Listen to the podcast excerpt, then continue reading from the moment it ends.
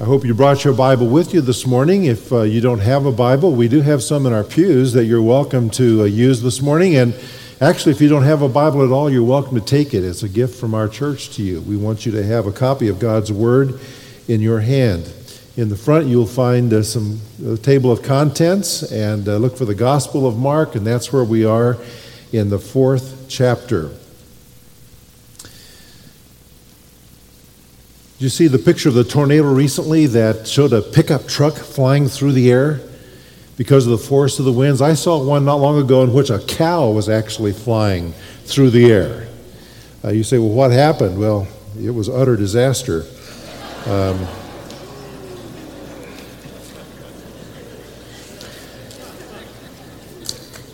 not only was it a bad tornado, but it was raining chickens and ducks. It was really foul weather. Now, I can continue on with this, but if you will stay awake, I'll, I'll stop. But I do warn you that if I see anybody getting drowsy, I'll go back to the jokes. So that, that's a warning. Watching the weather is part of the, my D N A.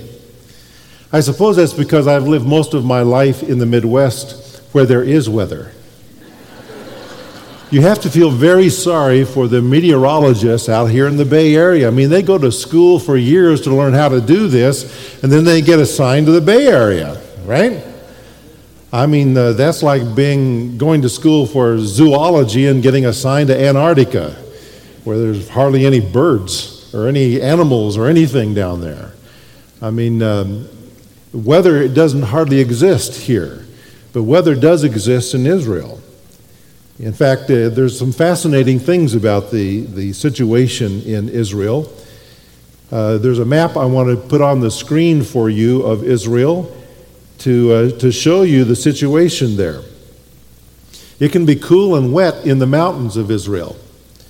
Cool and wet there, but down near the Dead Sea, for example, just fifteen miles away as the crow flies, as we say in the Midwest, just fifteen miles away and downhill all the way, you find a very hot, arid desert around the Dead Sea vicinity. It's thirteen hundred feet below sea level there.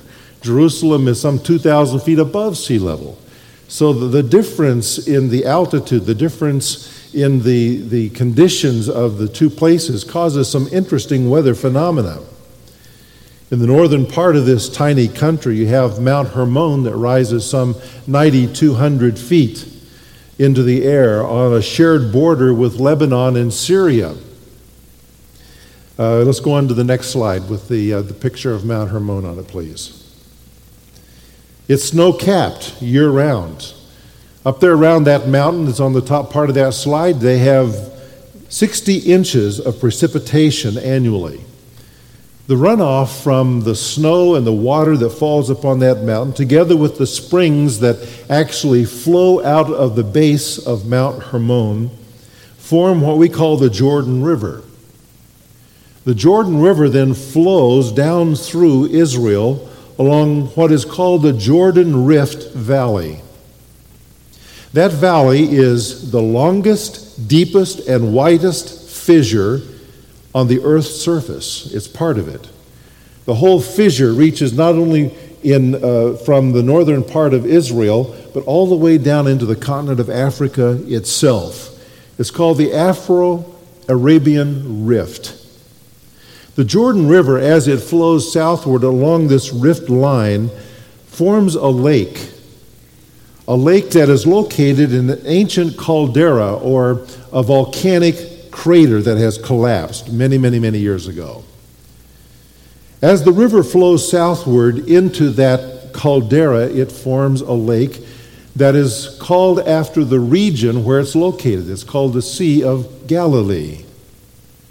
And then, of course, the water flows out of the Sea of Galilee on down to the Dead Sea. Now, the Sea of Galilee is also below sea level. And it's because of the situation where it's located that you have the reality of what we read about today, beginning in verse thirty-five of Mark chapter four. That day, when evening came, Jesus said to his disciples, "Let us go over to the other side." Leaving the crowd behind, they took him along just as he was in the boat. There were also other boats with him. A furious squall came up, and the, the waves broke over the boat so that it was nearly swamped. Jesus was in the, the stern, sleeping on a cushion. The disciples woke him and said to him, "Teacher, don't you care if we drown?" He got up, rebuked the wind, and said to the waves, "Quiet, be still." Then the wind died down, and it was completely calm. And he said to his disciples, "Why are you so afraid? Do you still have no faith?" They were terrified and asked each other, "Who is this? Even the wind and the waves obey him." If you've ever been caught in a storm, particularly when you've been in a boat on a large body of water, you can perhaps identify in a special way with what happens here in the, the text. The wind came up suddenly. The, the waves were rocking the boat. The, the motion of that boat up and down and around, the facing death by drowning, which would not be the, the favorite way most of us would choose to die. These are not the kinds of things that you think of on a pleasant boat ride across to the other side of the lake. But weather can change, and it can change suddenly, and you can find yourself in trouble, as some of you know from even San Francisco Bay. I want to draw a parallel from what happens here to life. As change occurs in weather patterns, so life changes. From pleasant calm to violent storms, and sometimes it does that in a big hurry. And so by studying our text today about this storm, this late day boat ride with Jesus and his disciples, you and I can learn some lessons about the storms in our lives as well. The first lesson I want you to notice is this, that storms come to those in the will of God. Storms come to those in the will of God. Everybody has them, storms that is. Storms that bring turbulence to our routines, that uh, destabilize our security, that threaten our comfort zones. Am I not right? Don't we all have storms? It may be the sudden loss of a job. You, you go to work on Friday thinking this is like any other Friday, a T G I F day, and you find there on your desk a letter from the, the company saying, uh, it's time to check out. And suddenly you enter into a storm. Or you get that knock at the door. You've wondered why your teenager has been late getting home. And you go to the door, and there's a police officer there. Or you're, go, you're cruising down life pretty well as a teenager, and and uh, you know things aren't perfect at home, but as far as you know, mom and dad are okay, and then suddenly one of them announces to you, "We don't love each other anymore, and we're going to get a divorce." Talk about a storm. Or you have worked hard all of your college career. You have worked to get the grades you need to get into a certain grad school. And then you get the letter back that it wasn't quite enough and you didn't make it. Or you go to your doctor for your annual routine. You know, it's just one of those things that you do. And you expect everything to be fine, but the doctor says, hmm, there's something here that I don't like. I think we better do some more testing. These are the storms that come to life, folks.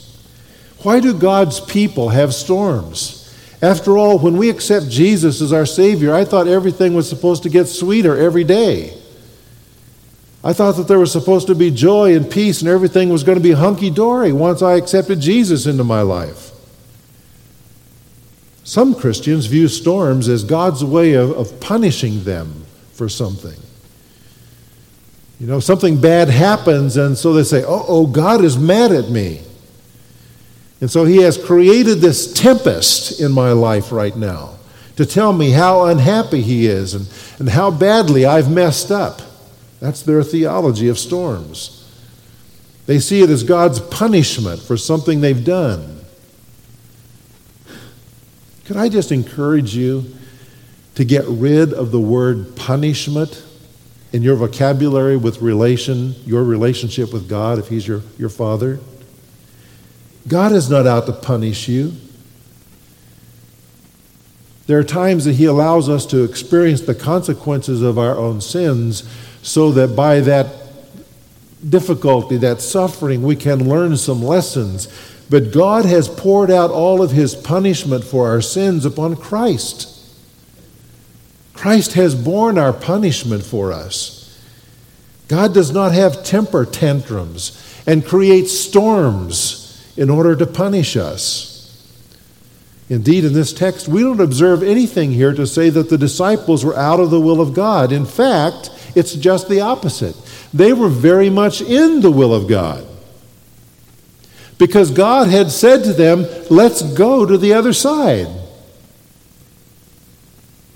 They were talking about the Sea of Galilee, of course. And so from the area of Capernaum on the west side of the, the sea, they were going to go to the east side, to the region of the Gerasenes. They were exactly in the will of God. There's absolutely no doubt about it in this text. And yet, being in the will of God, there was this furious storm that came up. Mark, excuse me, Matthew says, without warning. Now, weather is in my D N A. It was certainly in the D N A of this crowd. Now, they didn't have weather forecasters except for themselves. They knew how to read the signs. And they were caught in this storm completely unaware. The Sea of Galilee is, of course, susceptible to violent storms because of that situation I described to you. Being down in the, the basin, well below sea level, the basin of this collapsed ancient volcano, at six hundred fifty feet below sea level, the temperature builds up there. And as a result of that, the cooler air from the Mediterranean Sea, as it moves across the mountains of Galilee, is sucked down into this basin by that hot air. And the movement of that air coming down into that basin, well below sea level, causes furious storms, windstorms, to be created. Will you write it on your heart that storms in your life do not necessarily signal that you are out of God's will? It's a wrong assumption to think that it, that you are. Now, it's always good to examine our lives, I believe, when storms come. There are times that we can suffer because of our own foolishness, our own ignorance, our own bad choices. Jonah did, for example, right? And he got into a storm.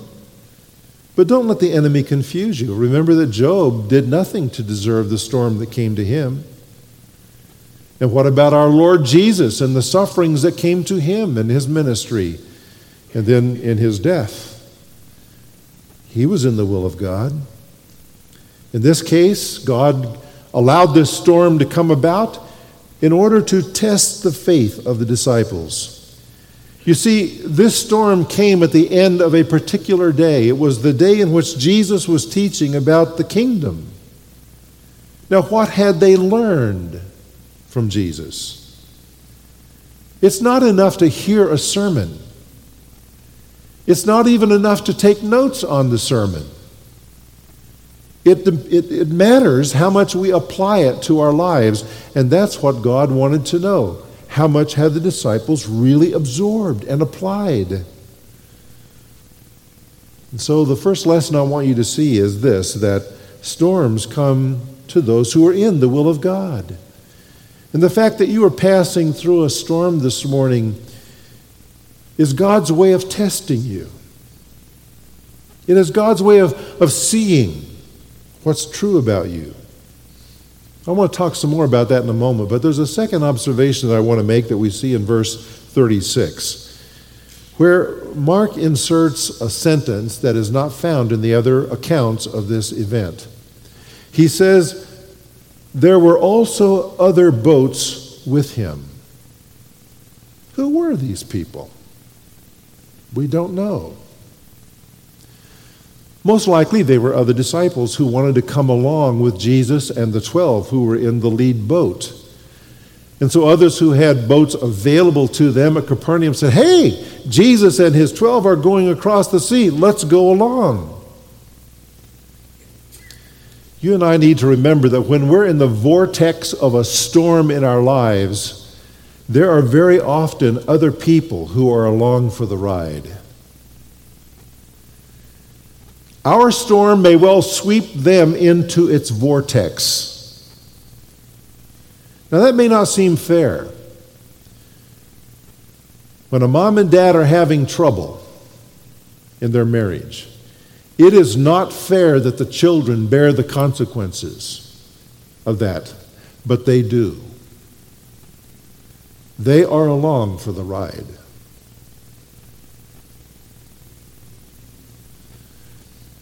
In this case, Jesus and his disciples encounter a storm, and others experience the storm along with them. We need to remember that our storms affect others. Sometimes that's hard to remember when you yourself feel endangered. You feel threatened.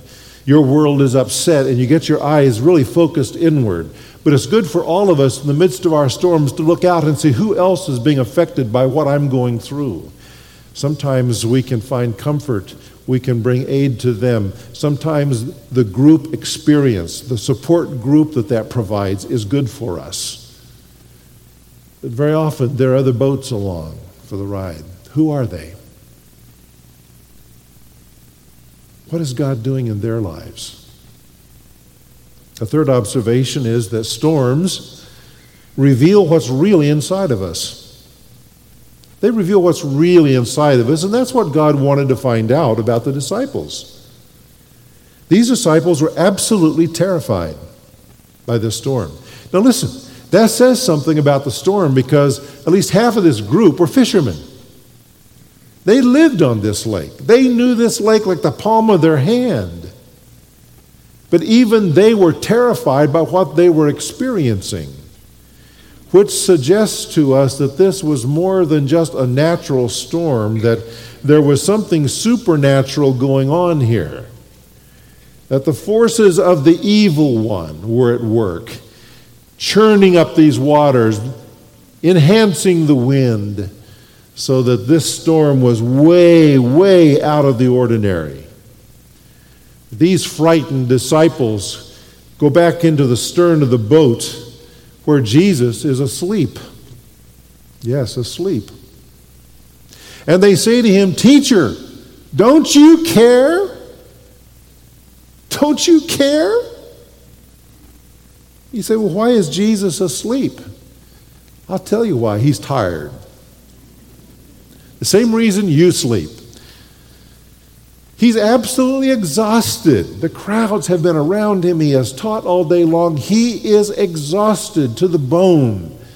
And so he, he goes to the back of the boat. He puts his head on the little cushion that would uh, be there, and he is asleep. By the way, this is the only reference we have in the Gospels to Jesus sleeping. Now, he slept every night, more or less, just like you did, because he was human. But this is the only time where that's really specifically said, in the middle of a storm.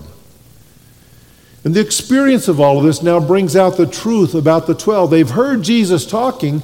They've even have, have some understanding of his miracles and who he says he is, but do they really know? Your storms and mine bring out the truth about us, too. When we feel threatened, uh, when we are afraid of being abandoned, when our comfort zone is, is pushed, when our feelings of security are under attack, what's really inside of us have a way of worming themselves out, and our character is revealed. The real level of our spiritual maturity is exposed at that point. We see the reaction of the disciples being not only fear, but also a, a doubtful, and a lack of understanding about who Jesus was. In fact, they're very rude to Jesus. The way they express this is rude. One translation says it this way: "Are we to drown for all you care?" And Jesus woke up and expected that they would have had greater faith. But I ask you, what would you have done? If you had been in this boat, how would you have responded? Well, the first question that comes to my mind is, is why should I not be afraid? Why should I be a person of faith in the midst of this storm?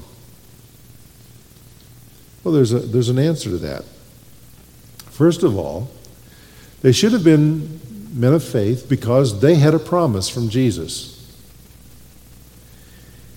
When he said, "Let's go across the lake," he didn't say, "Let's go out there and, and sink the boat." He said, "Let us go where?"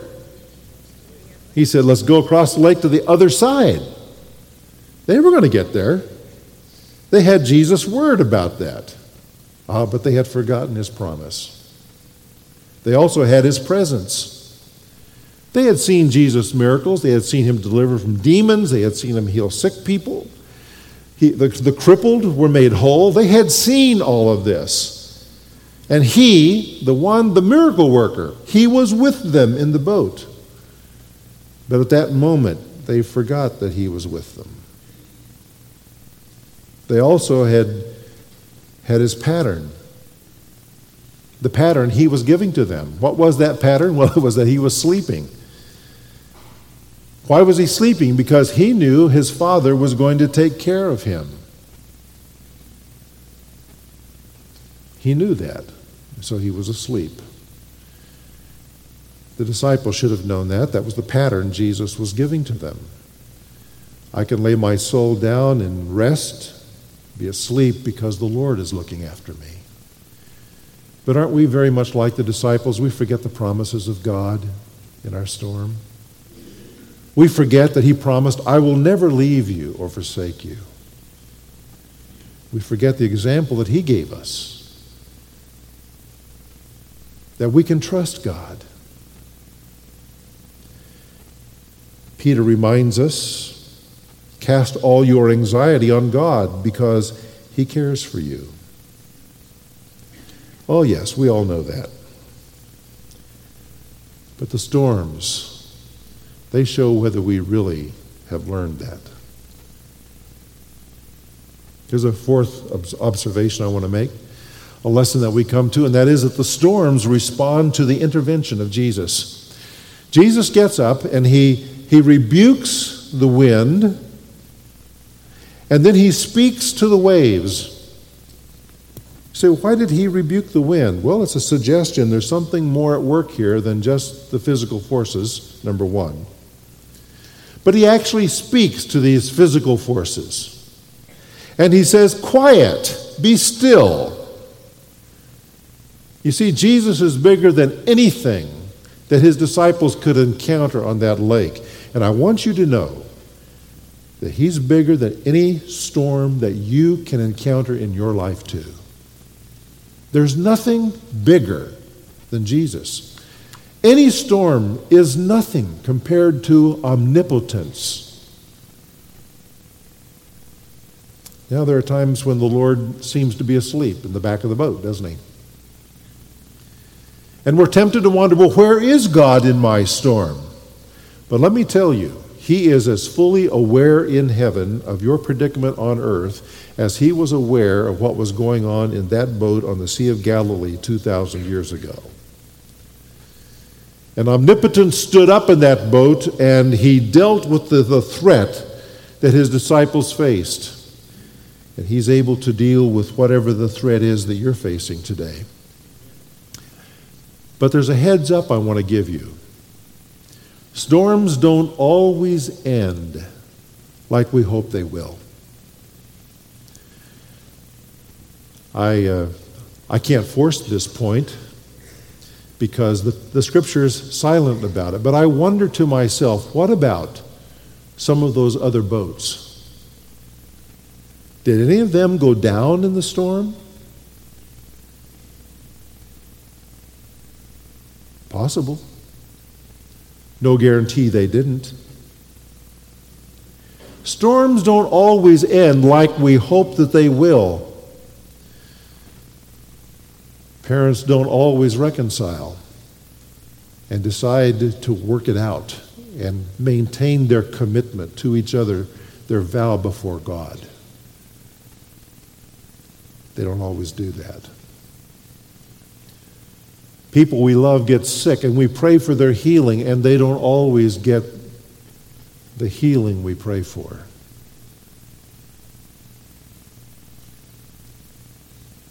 We have goals that are threatened, and, and we don't always make those goals. Sometimes our lives are radically turned. I remember a couple in the church in Kentucky where I pastored. They had two teenage daughters uh, who whom they loved a great deal, and as far as they were concerned, that was their family.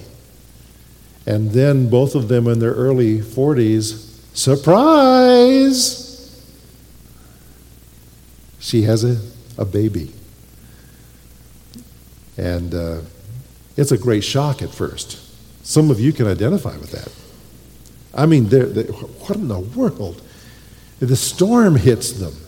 Here we are, our kids are almost raised now, and now we have a baby? And then they adjust to the whole idea.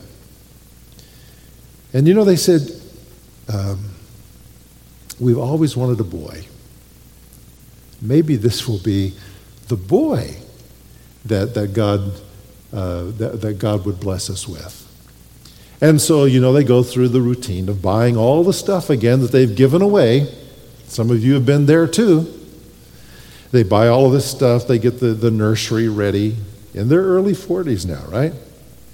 And she comes to the delivery day, which happened to be my birthday. And she gives birth to a little boy. But in the birth process, the cord wrapped around his neck, and he died.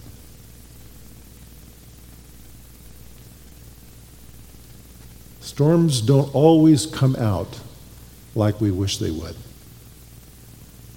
That's the way life is.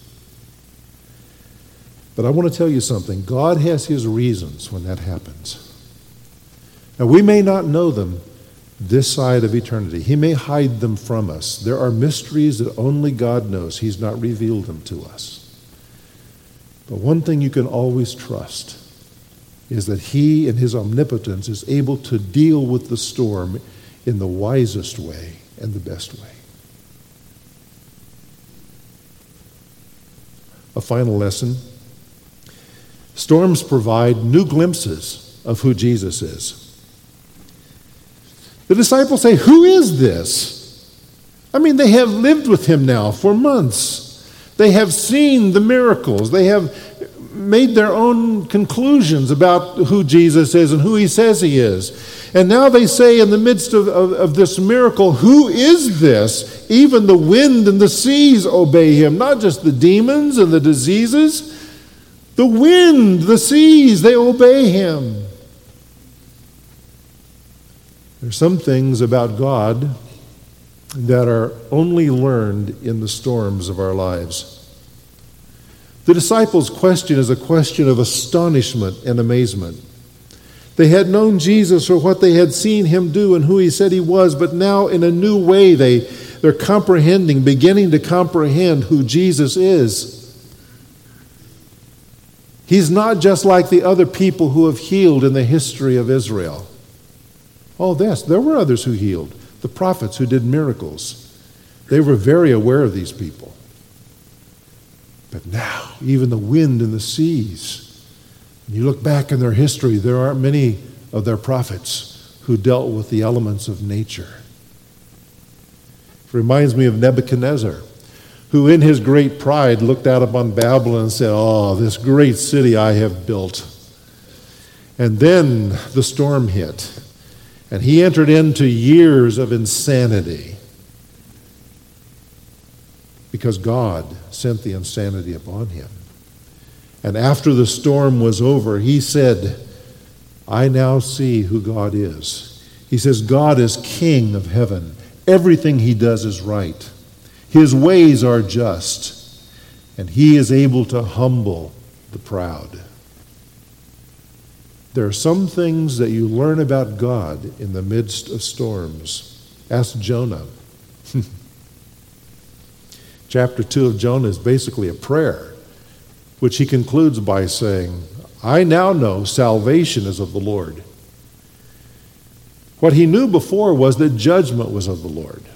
But he was afraid that, that God wouldn't judge the Ninevites, and so he ran the other direction. But now he knows for sure salvation is from the Lord, and he needs to go proclaim that message.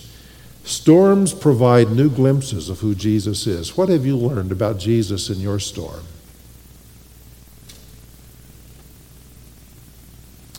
It's reassuring to remember this basic bottom line fact. Storms don't last forever. Aren't you glad about that? Storms don't last forever. Somebody said, this too shall pass. Storms like the like life change. Like the storms that we have in our, our valley. They come and they go. The storms of our lives are the same way. Storms don't last forever, but what we learn in those storms can last forever. Storms are never without purpose. The greater problems we have do not come from without, but from within us. Here it was the disciples' failure to grasp and to believe who God was, what he could do. It created their fear and their unbelief and their doubt. It caused them to question whether Jesus even cared for them. But then they saw he did care. He was able to deal with the storms. It was a lesson that was written on their hearts. Frank Graff was a man who lived from eighteen sixty to nineteen nineteen. He went through some very difficult storms in his life. The period before writing a particular song was one in which he experienced a great deal of physical pain, which caused doubt in his life and then depression. But then he turned to the Word of God and he saw the verse in First Peter that I quoted a few moments ago, He cares for you. Sometime around nineteen oh one, he wrote the words, Does Jesus care when my heart is grieved, when my heart is pained too deeply for mirth or song? As the burdens press and the cares distress and the way grows weary and long?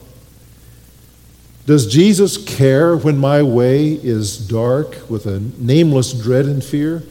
As the daylight fades into deep night shades, does he care enough to be near? Does he care when I've said goodbye to the dearest on earth to me? And my sad heart aches till it nearly breaks. Is it aught to him? Does he see? And then in the chorus he answers, Oh yes, he cares. I know he cares. His heart is touched with my grief. When the days are weary, the long nights dreary, I know my Savior cares. With Jesus, my friend, you are secure in the storms. Whatever the outcome, you are secure. But yet he asks you and me, because of our responses in life's storms, why are you so afraid? Do you still have no faith? I want to ask you, is Jesus with you in the boat? I came across a story that I want to share with you in closing about a young lady by the name of Hannah Rose. This is on the website of Titus two Women. In this story that is too long to read to you, she tells about the time in her teenage years when her family, in order to make ends meet, took in some boarders, some men who lived in the basement of their house and who taught in the school that she went to. And one of those men seduced her and began sexually abusing her. After a period of time, that ended, but her heart was in great storm. She was a young lady who was very pure and innocent, and she confesses, even naive, to get into the situation that she was in. But she was overwhelmed by this person who was in a place of authority to her. And she had always been taught that she should obey authority. So she went to a teacher at the high school where she attended. The teacher told her that everything that she might say would be kept confidential. But three weeks later, the teacher, having learned what happened, told her pastor. And so the pastor of her church called the parents and the daughter into his office after the church service and asked if what he had heard was true. And she said, yes, it was true. And uh,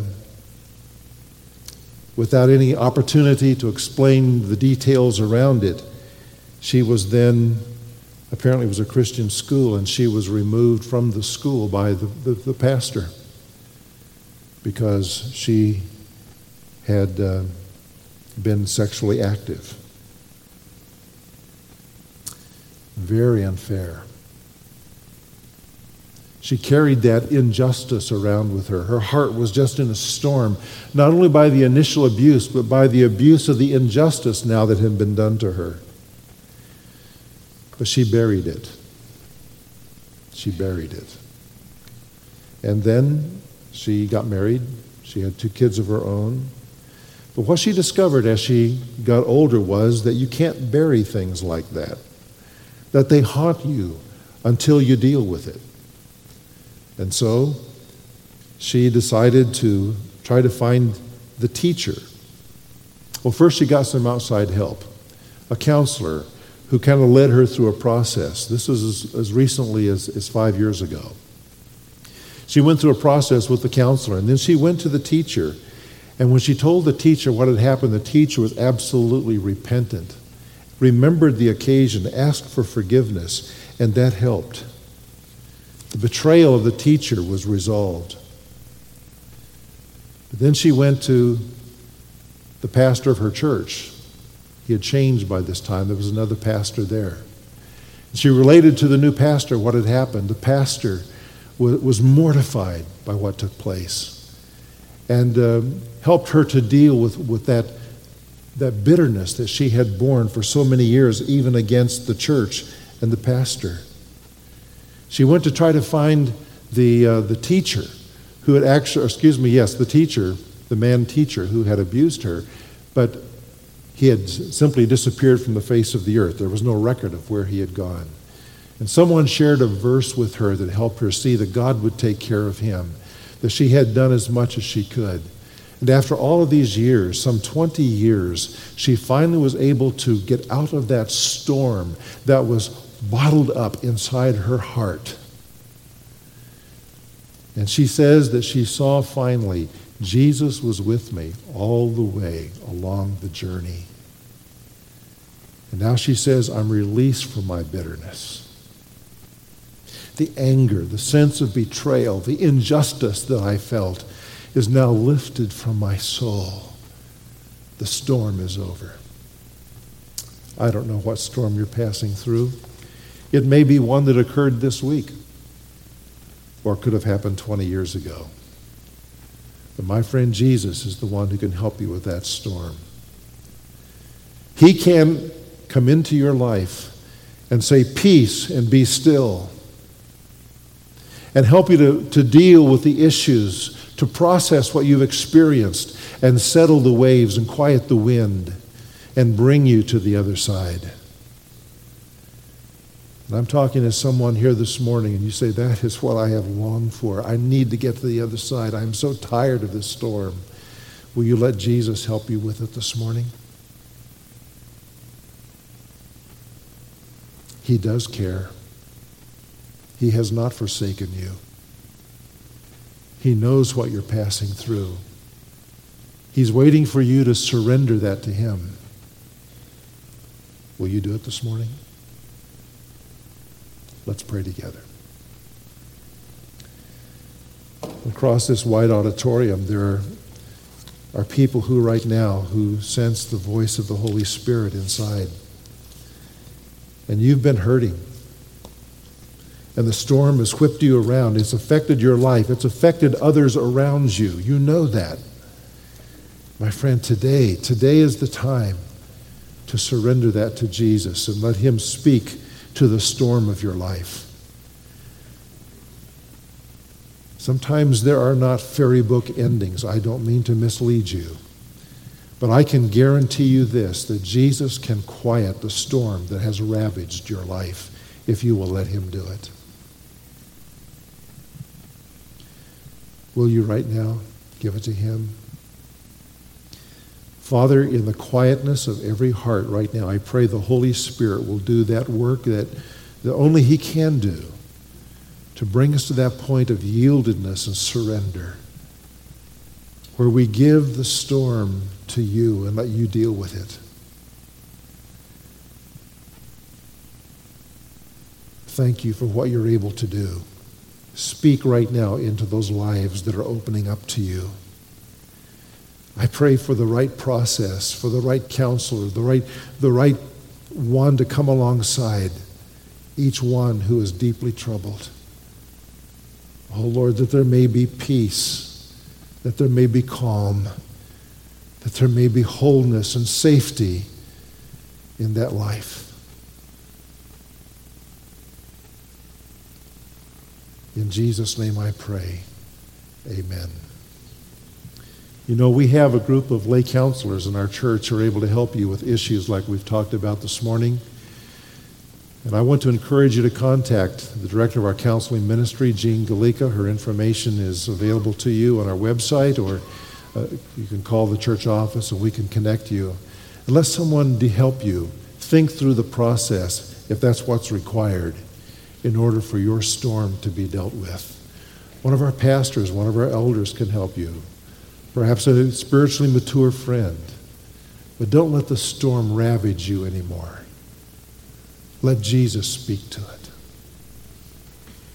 And then you can sing, as we're all going to sing now, "It Is Well With My Soul." This is a song, of course, that was written after a storm when there was great loss. Let it be well with your soul this morning by Jesus speaking to you, to your storm. Let's stand together as we sing. Thank you.